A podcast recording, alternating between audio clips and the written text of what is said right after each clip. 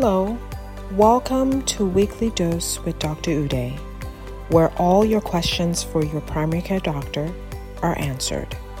Our goal is to help our listeners make their wellness a priority and live out long, enjoyable, and fulfilling lives.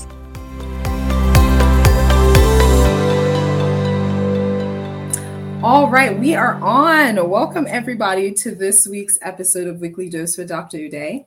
I have a treat for you. I have um, Dr. Alexandra here with us. We're going to be talking all about relationships and um, how to improve your relationship and marriage and all that good stuff. Um, we're going to be asking a lot of candid questions. Um, in hopes that it will help anybody out there. So, I'm going to start with introductions and then we're going to get right into it.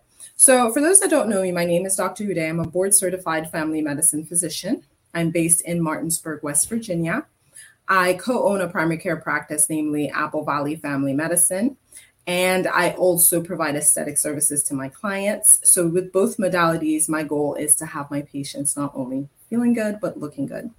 So, um, Dr. Alexander, I'm actually going to let you introduce yourself. Thank you so much for taking the time um, to spend with us today, and I'm so excited to have to talk about this interesting topic. But I'll let you go. Okay, thank you. Well, first of all, I'm really glad to be here. And every time I hear or read the name Apple Valley Family Practice, it just it's sort of a sexy name in a very wholesome way. So I really love it. Thank yeah, you. So I trained in family medicine and I had my own small practice north of Boston for a number of years. And then, really, because everything that I had ever done, I felt like since I was a teenager, it was always a means to an end. Now, I liked the end. I liked being a doctor. At that time, I was married with three children. I now have four, but I had three then. And I really loved practicing medicine. There wasn't any particular part of my life that I was um, like deeply dissatisfied with, but mm-hmm. this feeling of always needing to do something in order to achieve something else, mm. it left me not really enjoying the present moment, not doing mm. things for their own sake, not really having the kinds of attention and intention that are essential for intimacy, sensuality, sexuality, but also just sitting outside on a chair in the sunshine, feeling the sun on my face. I didn't, I lost connection. I, I suppose we're all born with that. So let me just say I lost, but I don't remember exactly when it dropped off. Mm-hmm. The ability to just enjoy what I was experiencing rather than even cooking dinner, going on vacation. It was always so that something else could be achieved, so that we would have happy mm. memories. So a lot of things happened. First one, and then my other parent passed. And there were a number of things that made this pressing for me in my mid 30s.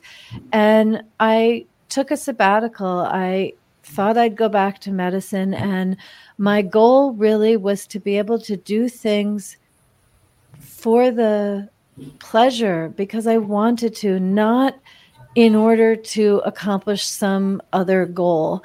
And at first, I really didn't know what to do. I sat by the river.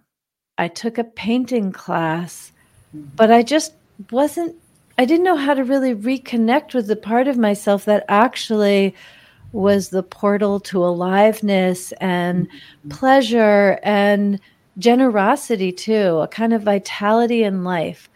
So I really went on a journey that I didn't know where it was going. I certainly didn't have a roadmap, mm-hmm. but I did. I transformed my life and learn to really be in the moment. And I'll just say that part of that journey, eventually I felt like, okay, I know how to sit down and enjoy dinner with my family. I know how to really get lost in a painting class. I know how to laugh or just be still with myself.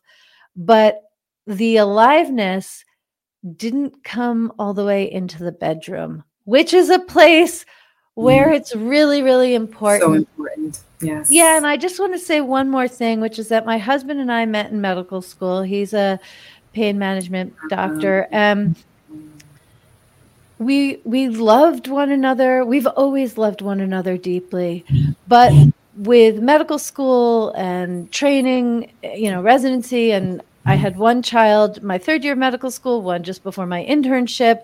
We just really didn't have time for the mm-hmm. phase that most people associate with, you know, a weekend getaway, exploring one another's bodies for hours, like all of these things that the poets write about yes. were not part of our relationship because there just wasn't time. And I thought once we had time, well, we love one another, we communicate well, our values are aligned, we love sharing our life together. Clearly, the heat is going to get hot when we have the time and we're not sleep deprived. And then, about 10 years in, we had our weekends off, our evenings off, he'd work the occasional weekend, but mostly we had a phase before we had more children where we didn't have kids in diapers. Mm-hmm. We had our evenings together, and while we still loved one another very deeply, I realized for us and mm-hmm. for pretty much every other couple, it is mm-hmm. not just time that we're missing. And I think when people hear that I'm a, I didn't even say this yet, but I'm an intimate marriage expert and a mm-hmm. relationship and intimacy coach and people assume oh i'm working with people whose relationships are falling apart. And i mm-hmm. certainly have the skills to do that and have done that but i have to say my real my real mission my heart is with couples who love one another. They're not thinking about divorce. They just don't really know how to have erotic vitality and to really experience pleasure and passion and have it grow and amplify with the years together as it certainly can once we learn how. That so is, that's me and my introduction. Yeah, that is beautiful. And it just to kind of reiterate that, um, you know, busy households, like, because I, you know, I have a similar situation where, you know, both I and my doctor, um, my husband are both um, physicians, and you know, went through that whole process of medical school, three children, and all that. So everything that you're talking about, I'm like, yes. And that whole like, you know, wait for when the time comes, it's like the horizon. You just it keeps moving away. It, That's right.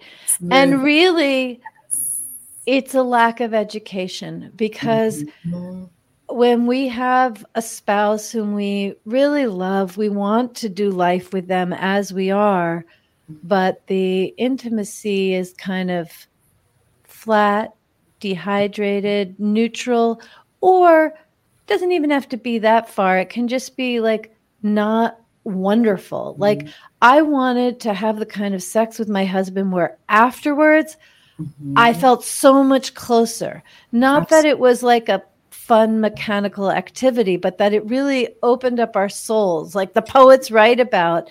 And that takes education because very few people, I mean, I would say no one, but mm-hmm. technically, I don't know that for sure. Mm-hmm. We don't have that modeled really by our parents, but also mm-hmm. anywhere else books, movies, mm-hmm. porn, church instruction like we just don't have the education to be passionate. Sure. So actually so one of the questions i have for the couples that um you see um, what um, what obstacles and you may have touched on some of this what are the most common obstacles that, that people have. I think you mentioned um, time is one of them but you can expand. Yeah, well, the thing that I see most commonly is not actually the reason that they believe they come to me. But one of the things mm-hmm. which is often the starting point, so I just want to share that, but it's not because somebody says, "Oh, that that's why I want to talk to you." Mm-hmm. But in fact, when couples, when the individuals in a couple are highly educated, highly competent, ambitious, and achieving, they are used to having the skill set to identify what needs attention, to see challenges, to see problems and know how to fix them. You might research, you know how to do X, Y, and Z. And so, one of the things that most of my clients have in common is that it's very unnerving to be mm. professionally accomplished, to feel pretty confident as a parent, mm-hmm. and yet in this extremely important area of intimacy, mm-hmm not feel confident, not mm-hmm. really know even where to go for solutions or what kinds of considerations there are and how to change things, and mm-hmm. often uh, not really knowing exactly what they want, just knowing that what it is is not what they want it to be. In other words, either the quality of sex or the frequency of sex or the the level of emotional intimacy, people often know they want more without being able to say specifically what it is that they want. And I think the first real challenge is being someone who's used to being competent, handling challenges as they arise, mm-hmm. and not actually knowing how to do that in mm-hmm. this arena. So I would say that most of my clients are in that circumstance. But what they would say about why they come to see me is that they're not connecting as mm. much as they want to. They may put it in terms of closeness and connection and emotional intimacy, and they may put it in terms of sparks flying, passion, libido, frequency of sex. Mm-hmm. And really, whether they talk about it in the more emotional terms or they talk about it in the more sexual terms, mm-hmm. the root cause is usually the same thing. Gotcha.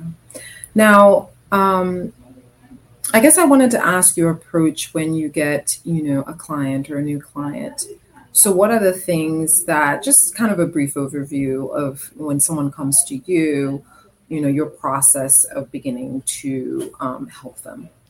Yeah, I'll share that, but let me step one step back sure. and say Absolutely. because there are many different kinds of sex therapists, relationship coaches, intimacy coaches. And so my unique, because I created it, but fundamental philosophy is uncompromising intimacy, which I'll define. Mm-hmm. That's uncompromising intimacy is the name of my book. And it's really based on this truth that far and away the most common relationship advice that is given is that if you want a great marriage, you need to be good at compromise. If you want to mm. be happy, compromise is the way to get there.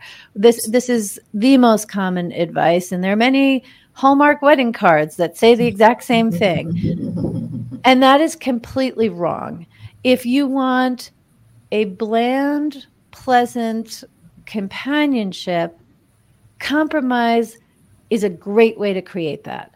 But if you want passion and erotic evolution and pleasure and expansion and to really have the intimacy in your relationship, intimacy of all kinds, emotional, sensual, erotic, really lighting you up and fueling all the other things you do in your life, compromise will just never get you that because mm-hmm. when we compromise, we are disconnecting from, turning away from, or withholding a part of ourselves so that our partner can be more comfortable. It's like when we walk in our door to come home, we leave some part of us at the door so mm-hmm. that our partner isn't threatened, is more comfortable, we keep the peace. Now, mm-hmm. I'm not a fan of the opposite, which is being totally demanding, saying exactly what you need and expecting it to happen. That is not a road to intimate connection either.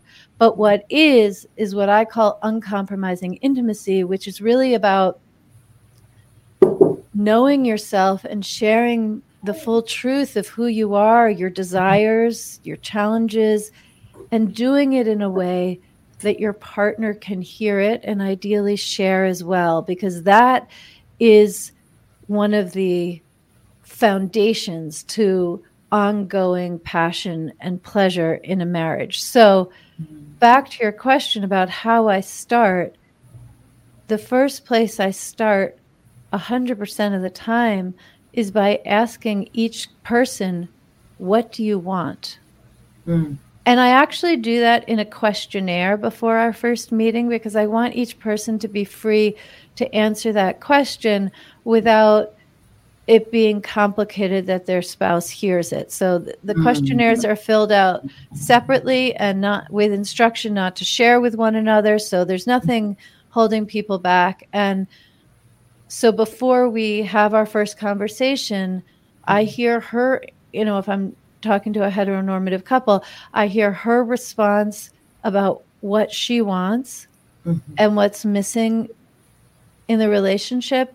And I hear his response about what he wants mm-hmm. and what's missing in the relationship. And I also have them each briefly describe their relationship and identify their priorities in terms of living their life like what's most important career spirituality family just to get a sense mm-hmm. of them so that then when we meet the thing i have my attention on is how can each of them share their desires with one another in mm-hmm. a way that they can have a conversation that actually brings them closer together rather than having desires divide them or unnerve them or whatever. So it's about making it safe to share their desires and then teaching skills so that they can have all the different kinds of communications that a couple needs to have, which includes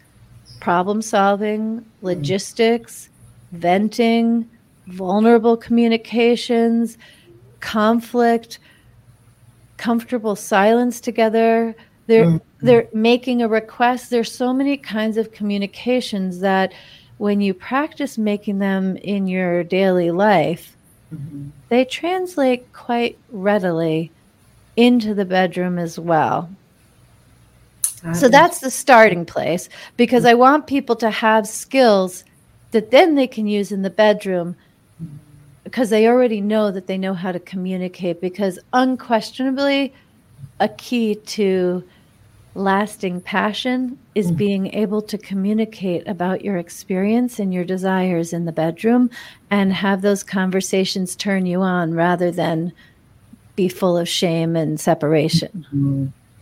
That is beautiful. So yes, that was that's an amazing answer to that question. Now, um what for someone that is listening or you know a couple that's listening that want to improve their intimacy and you know improve their connection with their partner um, along those lines what actionable tips would you give them that they can start with today moving forward? Well i'm going to answer but i want to like give a warning label and say this is going to sound so simple that if you don't actually do it mm-hmm. you're going to dismiss it and think that's no help at all but simple it do, simple not to do, right? simple to do, simple not to do, massive mm. results when done with care. And that is to cultivate curiosity. Mm. So when we are with someone for a while, invariably we feel like we know them. We mm-hmm. know we've asked the questions. So maybe there's some new things that arise. And I think this contributes to this bizarre and real statistic that the majority of couples spend less than four minutes a day discussing anything other than logistics and kids. And so mm-hmm. that's where the newness arises the new conversations about the kids, what they've done, what they need, and logistics. But really, there's so much more to a human being than logistics mm-hmm. and what the kids need. So we tend, when we first fall in love, to have so many questions. Where is that scar from? And if you weren't in this profession, what would you do? And are there any other countries you've wanted to live in? Where have you traveled? Did you like vegetables when you were young? What are your favorite books? Like, I could just go on and on. We have an insatiable curiosity, and that is inherently part of the feeling of being in love. And then we get the real loveliness of safety and security mm-hmm. and feeling like we know our partner well. And unfortunately, that often comes at the cost of curiosity. So, mm-hmm. without sacrificing any of the safety, security, steadiness that the two of you have together, it is amazing to just ask curious, open ended questions, the kind of questions where there's no right or wrong answer. And you can just listen to get to know your spouse in new ways. And if you're listening and you want to get started, just pick something that you're curious about. It can be whimsical, like if you could if you could be president of any country, what would it be and what policies would you implement? Or if you could have dinner with a celebrity alive or dead, who would it be? You can you can start with completely non-threatening questions or you can ask what was the highlight of this past week for you? And you know if you have a child who got married last week hopefully that's the answer. But if it's ho hum life as usual you don't know what was the highlight or maybe what was the most challenging part of this past week if mm-hmm. if we could move anywhere without any complications, where would you rather live? Just start asking the questions and I'll share that I was giving a talk on cultivating curiosity, vulnerable communications, and emotional intimacy. And this woman came to my talk. She didn't intend to come at all. She was there for the talk afterwards. She arrived early. She thought she'd listen. She'd been married for 35 years. And the reason she didn't intend to come to my talk is she had a good marriage. She felt perfect. She had no complaints. It was a good marriage. But she listened and she went home and she asked her husband a few questions that she'd never asked before. And the mm. next day she messaged me and said, It was amazing. Wow. We felt more intimate than we had in five years, and we made love, and there was this special mm-hmm. flavor to it. Mm-hmm. And it was all from asking a few questions. So this is why I say it's very if if you're like on the verge of divorce, do I think asking a few questions is going to change the course? No, I do not. Although being curious is always helpful, mm-hmm. but if you have a good, solid marriage, get curious. Let your spouse reveal things to you that you don't know and maybe you didn't even know to ask before because it adds juice, it adds connection. That's beautiful. So, now actually, thank you for that amazing tip.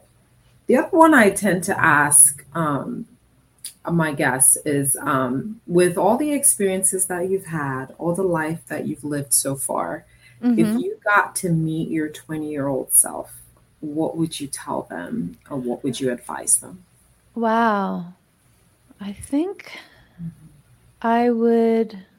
Let me think for a minute. I have a lot of different options, and I'm currently doing some personal growth work myself. So, this is a very rich, question. curious question. Yes. what would I say? Um, I think I would say, how much more can you experience in each moment? That's nice. That's what I'd say. And I mean that physically, emotionally, intellectually, like how how can the same experiences be more nutritious? I love it. I love it. Very good. I always ask that question because there's always somebody listening that could benefit from that. So um, I guess we're wrapping up. Thank you so much. This was so good. Um, if anybody out there is trying to connect with you, look you up, um, how can they do that? alexandrastockwell.com. That's my website. From there, you can find links to my social media where you're welcome to DM me. You can also connect with me on my website. And when you go to my website, alexandrastockwell.com, you can download the first chapter of my book, Uncompromising Intimacy. And if you've enjoyed this conversation, you will definitely enjoy that chapter. I love it. Um, and is the book out or has it? oh out? yes, yes. The whole you can get the whole book as well. But awesome. if you want, if you're somebody who likes hors d'oeuvres, you want to sample it, download the first chapter, or you can just go straight to Amazon or Audible and get the whole book, which is all more of the same of what we've been talking about today. I love it. I love it. All right. Dr. Alexander, thank you so much for being thank here. Thank you for the pleasure. So good. So, guys, definitely check her out. Um, if you're definitely interested in more information, get her book.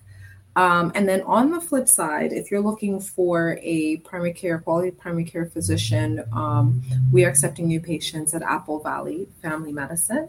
Um, you can call us at 304 350 1087. Um, or you can look us up online at www.applevalleyfamilymed.com. Thank you so much for joining us, and you guys have a wonderful week. Bye. If you enjoy listening to this podcast, please take a moment to subscribe, share, and include a review. Don't forget, you're worth it and your health is our priority. Tune in for another episode next week and have a great rest of your week.